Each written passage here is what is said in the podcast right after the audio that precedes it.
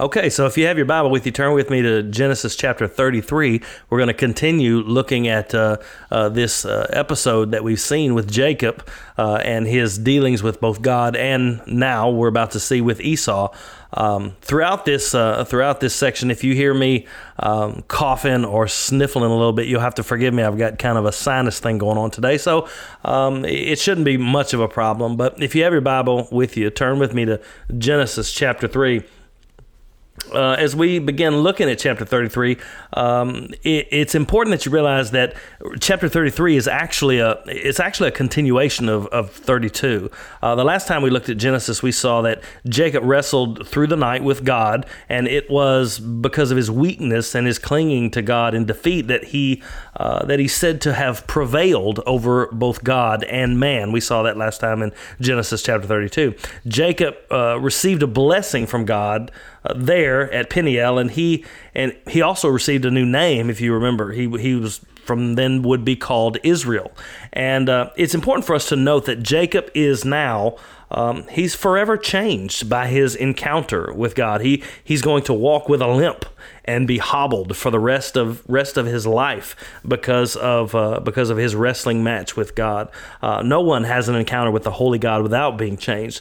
But although he has met God, he has met God in in chapter thirty two, and he has been changed by God. Um, as we're going to see, we're also going to witness here in this chapter and throughout the rest of Jacob's life that there is still there is still Jacob inside of inside of Israel. What I mean by that is, though Jacob's been re, renamed and, and remade as Israel, he, he's not perfected. He's not a sinless person yet. He's uh he's going to still battle with the flesh and with fear and with obeying God. Uh, we're going to see this struggle continue through the rest of his life. Uh, it's something that you and I, we really have to understand. Even though we've been born again, the New Testament is also clear that that we will always battle with the world, with the flesh, with the with the devil throughout this life. A battle with our own sin. Uh, the battle never ends. Our enemies never take a break and they don't stop.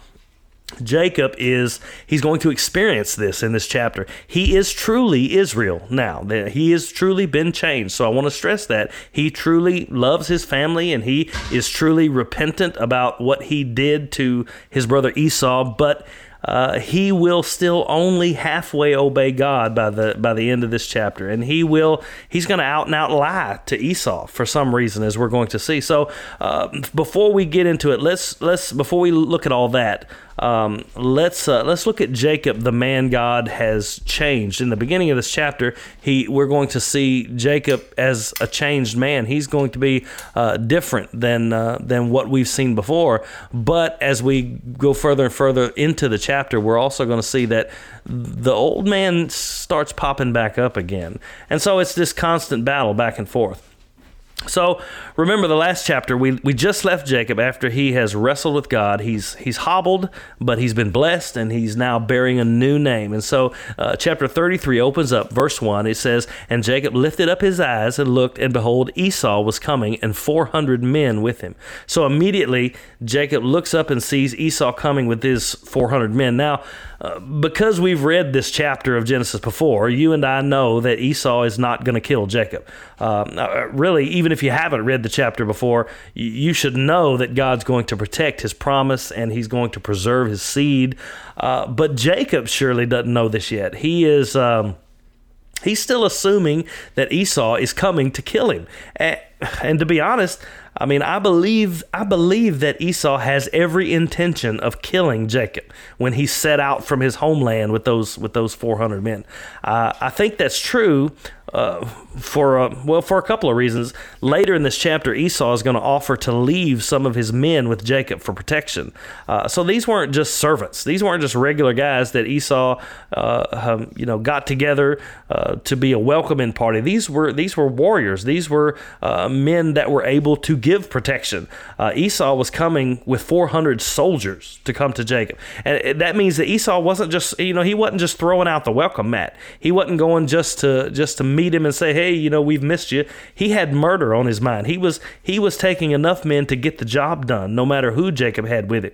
He took more men with him here than Abraham took to fight the five armies that had kidnapped Lot earlier in Genesis. So Jacob looks up and he sees a battle hardened army coming toward him and his family. I mean, what would you expect him to think? Jacob is, he's thinking exactly what you and I would be thinking. And it, he had good reason to do so.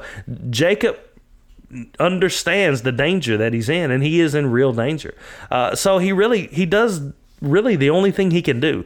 He separates his family into groups and he puts himself in between them and Esau. This is, let me read the rest of verse 1 and then read verses 2 and 3 as well. It says, So he divided the children among Leah and Rachel and the two female servants, and he put the servants with their children in front, then Leah with her children, and Rachel and Joseph last of all. He himself went on before them bowing himself to the ground seven times until he came near to his brother. So, first of all, I mean, it's it's obvious to anybody reading the text, if you've got the text in front of you, that Jacob is still he's still wrapped up in his favoritism. He still loves Rachel and Joseph more than more than the rest of the family.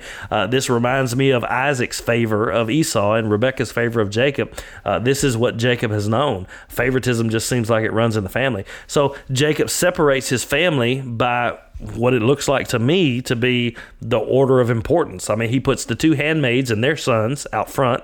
Presumably, they would be the ones to catch the brunt of Esau's attack. Then he put Leah and her children next. And finally, he lets Rachel and Joseph take up the rear. Now, we know that Joseph holds a special place in his heart because well we know that because uh, you know Rachel is his preferred wife but in this text Joseph is the only son that is mentioned. Everyone everyone else just says uh, Leah and her children the servants and their children. Uh, this kind of sounds like the same old Jacob that we've always known but but then he does something very uncharacteristic of the Jacob that we've come to know. He he himself gets out in front and puts himself between uh, all his clan and Esau uh, he goes ahead in front of them so that he will be the first person that Esau comes across. Now, remember earlier in uh, a previous chapter, in the last chapter, first part of the last chapter, uh, Jacob sent out the servants, didn't he? He sent out the servants with the flocks so that they would come across Esau first, you know, and maybe, you know, he, he might have been thinking he could you know, dissuade some of his anger by giving him those flocks and letting those servants say, uh, These are for my Lord, from your servant Jacob. But here you see a different Jacob. Now, Jacob himself is out front. He is the one that's going to get, Esau is going to get to him before he gets to the rest of his family. Uh, and he doesn't just go ahead of the pack, he goes ahead of them bowing down before Esau. The text says that he bowed seven times. Remember, Jacob is still crippled in his leg. He's still hobbled. He he bows to the ground before his brother Esau, and this bowing ought to remind you of something. You remember what Isaac told Jacob when he stole the blessing? Uh, when Jacob stole the blessing from Esau, part of the blessing that Jacob received in Genesis 27, verse 29, Isaac said, May your mother's sons bow down to you. But here you have Jacob himself. Uh, he, he doesn't assume Esau is going to be bowing down to him because that's what his father promised him. That's the blessing he received. Instead, he takes the initiative and completely, seven times, bows down before Esau. And, and we're going to see again that Jacob's going to call Esau his Lord. Uh, and what this should show you, what it should remind you of, and illustrate for you is not just that Jacob is scared and that he's doing all he can to humble himself so Esau won't kill him. You know, of course, that's part of it, but we are supposed to remember the blessing here. Jacob is not just being humble, Jacob is repenting before Esau for stealing from him and deceiving him out of the blessing. It's almost like Jacob is doing everything exactly opposite of what he stole, of the blessing that was promised to him. He gave all those animals in droves, which would uh, have equaled the inheritance of his father to Esau. And now, instead of his brothers bowing down to him, as was promised to him by Isaac's blessing, he is bowing down before his brother. So, what you see here, in effect, is you see the effect of a heart that has met God. Jacob has prevailed against God by submitting to him. We saw that in last chapter. Jacob's been changed. But the one thing that is always produced when God changes a heart is a it's a longing to be right with your brother. Uh, you see this over and over again in the New Testament as well. John said that if anyone says he loves God and hates his brother, he's a liar. But more than that, Jacob knows that he has sinned. He has sinned against Esau. He knows that he's wronged his brother by lying, stealing, and getting the blessing. Uh, he is genuinely repentant and seeking to make things right with Esau. He's not just humbling himself, hoping to make a good show and get his life spared. He is trying to undo the wrong that he has done to Esau. When God convicts a man, or woman of sin and regenerates their heart, that man is made right with God and he has a supernatural desire inside him to make things right with those whom he has wronged. Uh, that's part of being born again. That's what we see here. Jacob, he still separates his family, but he places himself in between them and Esau, and he shows Esau that he is willing to undo what he has done to him. The blessing was, Your brothers will bow down to you, and Jacob takes the initiative to bow down to his brother. And it's here that Jacob once again is going to see the power of God in action. in verse 4, it says, but Esau ran to meet him and embraced him and fell on his neck and kissed him, and they wept. Now, here's the thing we, we don't exactly know when Esau decided to forgive Jacob. Um, perhaps it was when he passed all those animals, you know, and Jacob's servants told him, you know, that they were a gift for you. Maybe it was when he rode up and saw Jacob bowing down and realized that Jacob was uh, truly repentant and he was uh, in opposition to the blessing that he received, bowing down to Esau rather than expecting Esau to bow down to him. Uh, we can't really know for sure, but I can't help but think that Esau left his camp ready to kill Jacob with those 400 men. If Esau had already forgiven Jacob and, you know, set out from his camp, set out from his home to go and to meet him and to hug him and kiss him, why in the world would he take 400 soldiers with him? Why not just take a welcoming committee? No, Esau had his mind set on revenge when he let out uh, of his camp. But once again, God intervened and moved upon Esau's heart. Uh, this is an amazing turn of events to me. You see, God told Jacob to head home from Laban's house, remember? God promised Jacob that he would be safe and he would be the father of a multitude. So it's no wonder that God worked all this out so that Esau would no longer be a threat to Jacob. But what's astounding to me is that we see here that, that God has worked in the heart and the mind of an unregenerate unbeliever for Jacob's sake. He worked in Esau's heart for Jacob's sake. It, it, it really backs up what Paul says in Romans when he says, If God be for you, who can be against you? He truly, God truly works all things for the good of those who love him and are the called according to his purpose. Those who bear the promise of God are truly, they're truly cared for by his faithfulness to that promise. There's no enemy in heaven or earth that can undo God's promise. So God here mo- moves on the heart of Esau, and instead of killing Jacob and acting on the revenge that he has been probably harboring for 20 years, he falls on his neck and kisses him. They weep together uh, because of the years that have gone by and the strife between him and all those things. And what you see here is God has, in this moment, answered the prayer that Jacob prayed in Genesis 32 11. Remember that prayer? Jacob, right before he wrestled with God, Jacob's prayer was simply this Genesis 32 11. Please deliver me from the hand of my brother, from the hand of Esau, for I fear him that he may come and attack me, the mothers with their children. God answered Jacob's prayer. So verses 5 and 7, 5, 5 through 7, here in Genesis 33 says, And when Esau lifted up his eyes and saw the women and children, he said, Who are these with you? Jacob said, The children whom God has graciously given, notice that, graciously given your servant. Then the servants drew near, they and their children, and bowed down. The servants are the two handmaidens. Leah likewise and her children drew near and bowed down. And last Joseph and Rachel drew near, and they bowed down. Jacob's prayer has been answered. Esau's not here to kill him. But in this little exchange, you see that Jacob is still he's still walking very softly here. When Esau looks, he asks, "Who are these people?" And Jacob answers, "Hey, these are the ones that God is has given him."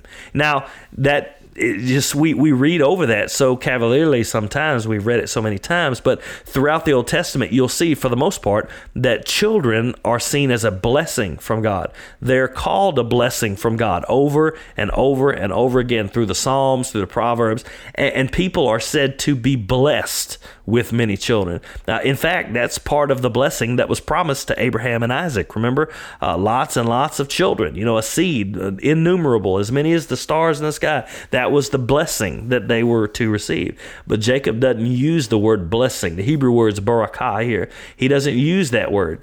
Uh, instead, he says, These are the children God has given me, has graciously given me, instead of blessed me with. Um, I wonder why he says it that way. I might be I might be reading a little too much into it, granted, but uh, you know we can't be absolutely sure. But I think that he is tailoring his language so as not to offend Esau. He's still walking softly. If he starts throwing the word blessing around, you know, this is the God has blessed me. Look at these children. Uh, if he's going to start reminding Esau of the blessing, uh, that might remind Esau of the blessing that he stole. If Jacob starts flaunting and starts flaunting the blessing from God, that may rekindle Esau's anger because of the blessing Jacob stole. Um, Esau might start thinking all these children were supposed to be my blessing. Uh, it just seems to me like Jacob is choosing his words very carefully, very wisely to avoid, you know, rekindling Esau's past feelings. He's walking on thin ice, is what he probably thinks. Uh, and so, and then Jacob's family, of course, we read the text, one at a time, they present themselves humbly before Esau. They, just like Jacob, just like their father, bowed before Jacob's older brother. So, not just the brother bowed down to the brother, but the brother's clan, the brother's family bowed down to Esau here. So in verse 8, it says, Esau said, What do you mean by all the company that I met? Jacob answered, To find favor in the sight of my Lord. Pay real close attention to the text. To find favor. What do you mean? What is all these people that I passed? What is all these flocks and these herds that I passed on the way here? And Jacob answered, to in order to find favor in the sight of my Lord. It seems like he's saying, I gave them in order to find favor with you. Esau asks him what where they were, and and remember, of course, in the last chapter we saw Jacob separated three different droves of animals and sent them before uh, before his uh, family to pass by Esau, and the servants were to say that these were offered to Esau from his servant Jacob, uh, and so Esau asks about them. And uh, from here to the end of the chapter, let me just say this. We're going to find various interpretations about all the details of what's going on here. I may spend a little time telling you the different viewpoints about what's happening, but I'm not going to go into great detail exp- explaining everyone else's viewpoint. I'm simply going to tell you what I think is happening with the understanding right up front that we cannot exactly be dogmatic about um, about the interpretation of these events. Um, Esau has asked about the animals. Jacob first says that basically he says they're an offering to make up for what he has done. He flat out tells Esau, I gave all those animals to you so that I could find favor in your sight. Jacob is repentant, but it almost sounds like he is offering the flocks to make up for what he's done. Uh, there are some that would say that he's trying to give the inheritance back. Others would say, no, that's not what's happening. He's just trying to make up for what, you know, to uh, make up for what he did. Whatever the case, Esau turns down the animals. Uh, verse 9 says, But Esau said, I have enough, my brother. Keep what you have for yourself. So God really has done a number on Esau's heart. He is uh, being magnanimous and generous to Jacob, it is truly as if Esau has forgiven Jacob from the heart. He doesn't seem to hold any hidden grudge against his brother, and he's satisfied because he himself has uh, has prospered in the land of Edom. That's where that's where Esau uh, lives. The land of Edom is named after him. So in verse 10, 11 says, Jacob said, "No, please, if I have found favor in your sight, then accept my present from accept my present from my hand, this gift from my hand. For now, this is what Jacob says: For I have seen your face, which is like seeing the face of God, and you have accepted me. Please accept my blessing. There he uses the word blessing that is brought to you because God has dealt graciously with me, and because I have enough. Uh, uh, because I have enough. Thus he urged him, and he took it. now, here is why I think that the first exchange was Jacob trying to make up for what he did. He changes his language here. Instead of saying, I gave them to you in order to find favor, he says to Esau, If I have found favor, then take them. So Jacob realizes that Esau's favor is that he's given his grace is same word as favor is not contingent on the flocks that Jacob offered him. What I mean by that is Esau gave him forgiveness freely. And because Jacob has found favor in Esau's sight, now Jacob offers him the flocks as not a gift to make up for what he did, but a gift of thanksgiving. It's not an offer or a sacrifice to pay for what he's done. There's a difference. I hope you can see that. The first offer was a payoff.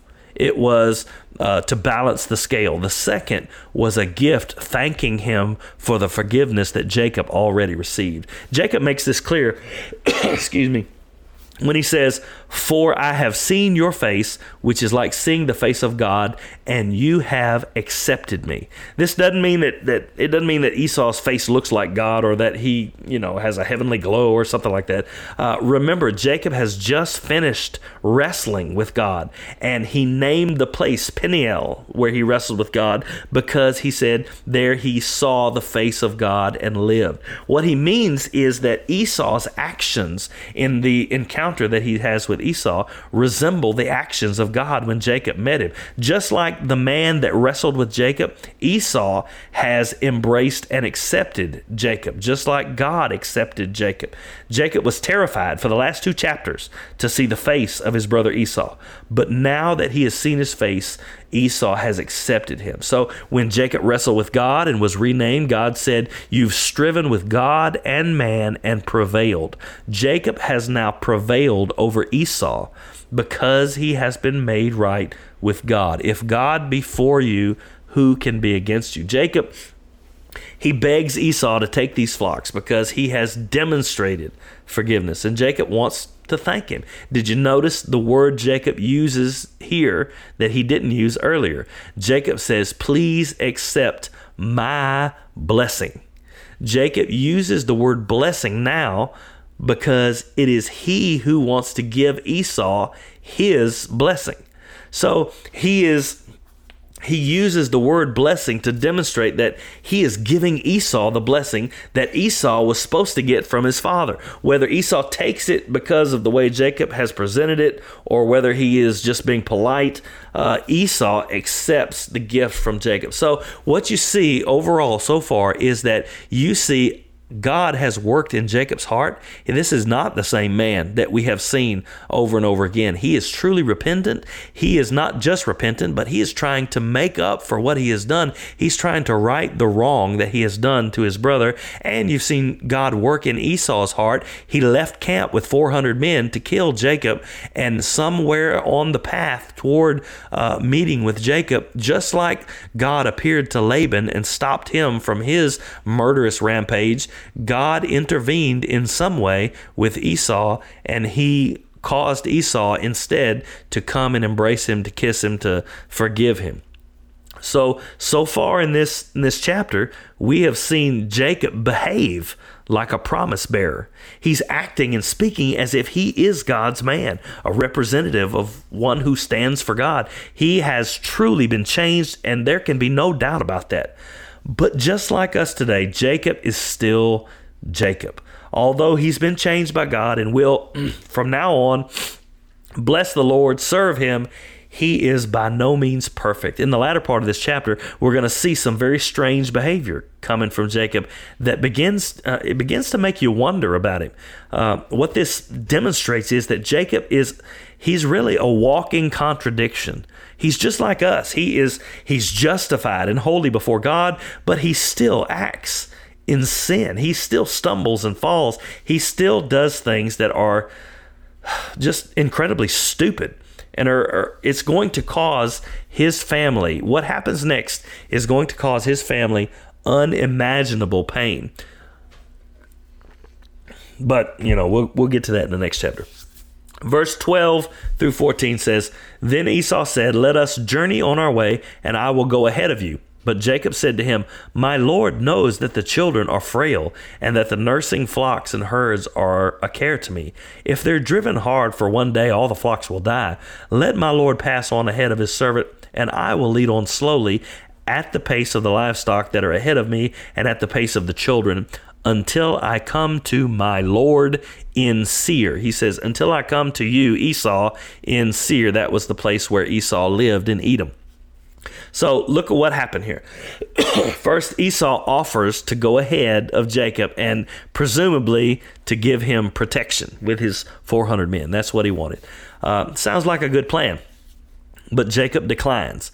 There are there are some people who say that Jacob is just simply trying to part ways with Esau in the most polite way possible. Uh, I guess that's possible, but Jacob makes up this story about the flocks and herds. They can't be driven at a hard pace. Uh, I don't really know if that is true or not. Uh, really, to be honest, it doesn't make much sense. Why can't Esau just slow down? I don't know. Uh, but the reason I think Jacob is making up this story is because he flat out lies about coming to Esau in Seir. Uh, he tells Esau to go on ahead and he will come to him in Seir, which is part of Edom. That's Esau's homeland. But we're going to see that Jacob doesn't go to Seir. In fact, I don't think Jacob has any intention of going to Edom at all. God told him to return to the land of his father, and that's where Jacob's going. So why is Jacob lying? Why what why is he why is he saying these things after all we have just seen this chapter? We don't know. I don't know. We don't. No one knows for sure. There are some people who say that Jacob actually did go to Seir, but Genesis tells us absolutely nothing about that, and I find that a little hard to believe.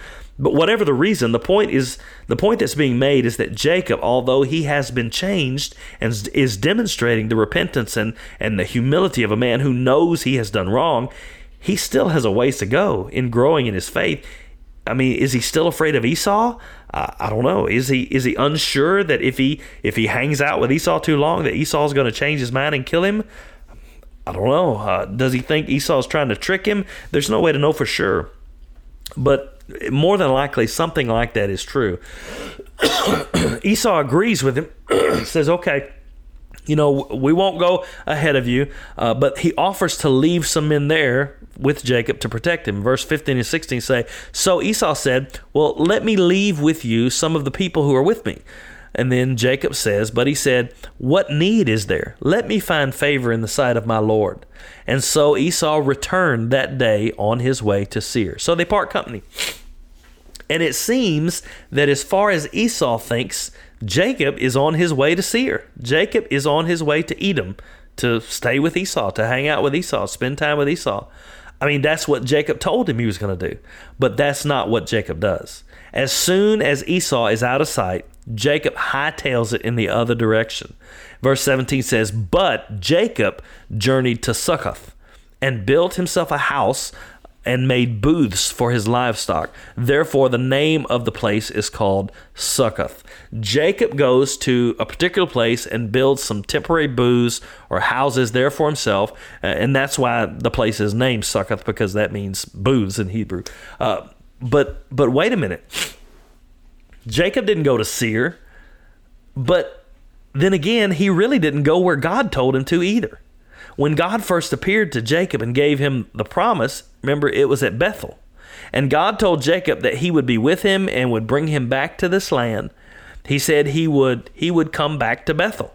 And when God appeared to Jacob at Laban's house and told him to go back to his father's land, he said, "I am the God of Bethel." Why didn't Jacob go back to Bethel? Once again, don't really know for sure. But it gets even more complicated than that. He was commanded to go back to his father, to his father's land, to his father Isaac's land.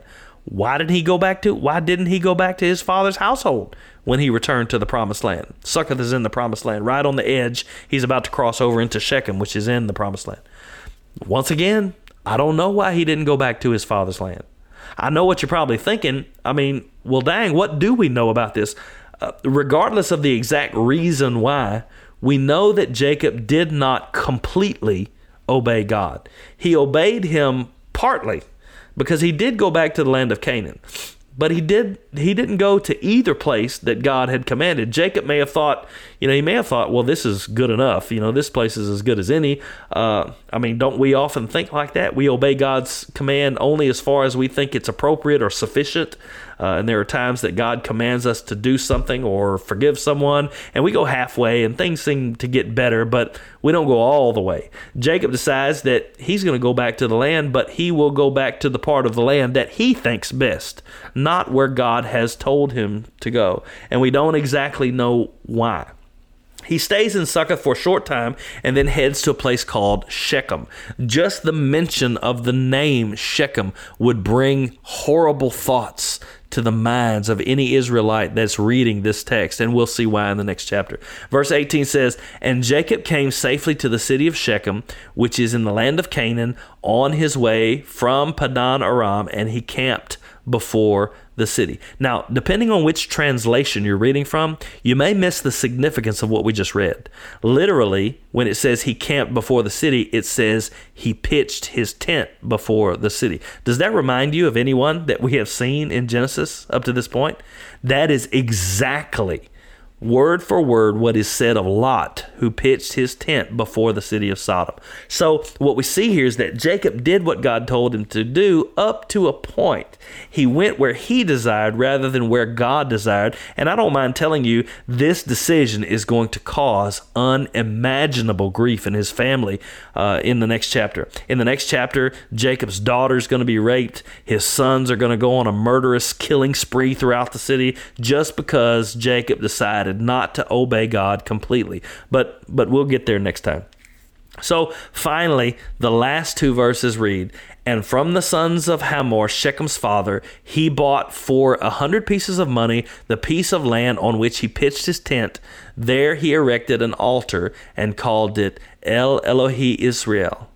Jacob buys a plot of land you know from the tribe that's there uh, they're going to play a major part in the next chapter and look what pious jacob does although he doesn't obey God completely as he has come back to the land, he builds an altar and he names it El Elohi Israel, which means God, the God of Israel. So Jacob plants an altar and presumably offers sacrifice to the God of Israel there. But so often in the Old Testament, we read that God desires obedience more than sacrifice. And that's the one thing Jacob didn't do. He lied to Esau he didn't return exactly where God told him to. And I hope you've noticed something as I've been reading the text eh, throughout this chapter. It's something that I thought about bringing to your attention at the beginning of this chapter, but I saved it to the end. At the end, um, at the end of this chapter, Jacob names the altar after the God who changed his name. Did you see it? In Jacob's mind, he is serving God, the God of Israel. God, the God of not Jacob, but Israel. He has called him Jacob.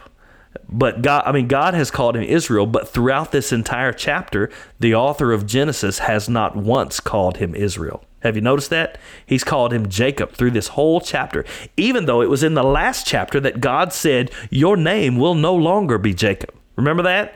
The only time Israel, the word Israel, the name Israel, is used in this chapter is when Jacob uses it of himself. The writer of Genesis, Moses, does not call him Jacob, uh, does not call him Israel throughout this whole chapter, even though God said, Your name will no longer be Jacob, it's Israel. Why? Because we see that Jacob, in some sense, even though he has changed, even though he's repented, even though God has changed his heart, he still is more than capable of acting like a Jacob and not an Israel. So, what you see here is really a walking contradiction. You have a man who has been changed. There's no doubt about that. You have a man who is broken, he's repentant. There's no doubt about that. You have a man who has is being protected and watched over by God and one who bears the promise of God. There's no doubt about that. But you also have a man who still has a sinful nature inside of him. You have a man who is still capable to do what he wants rather than what God wants. You have a man who is still at war with his flesh. Jacob is a walking contradiction.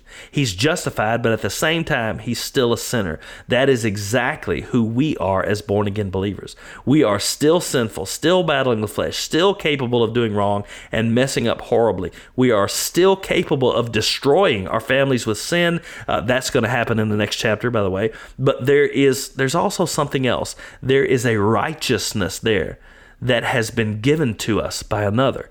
There is a perfection that we stand in, one that God sees us in, not because we're perfect or sinless or because we don't never ever do anything wrong again, but because we have been forgiven and changed by the sacrifice of Christ.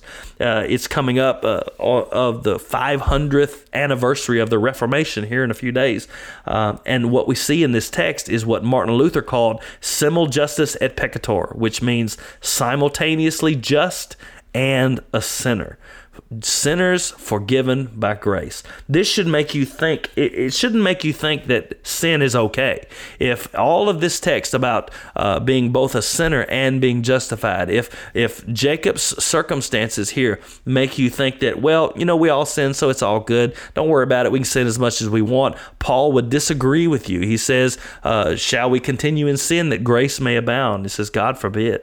Um, Jacob and his family are going to pay an excruciating price because of this sin, this decision that he makes in the next chapter. Sin always brings consequences with it, but it should give us assurance that our status before God does not depend on our performance, but it, it depends on the Christ who has performed for us and justified us.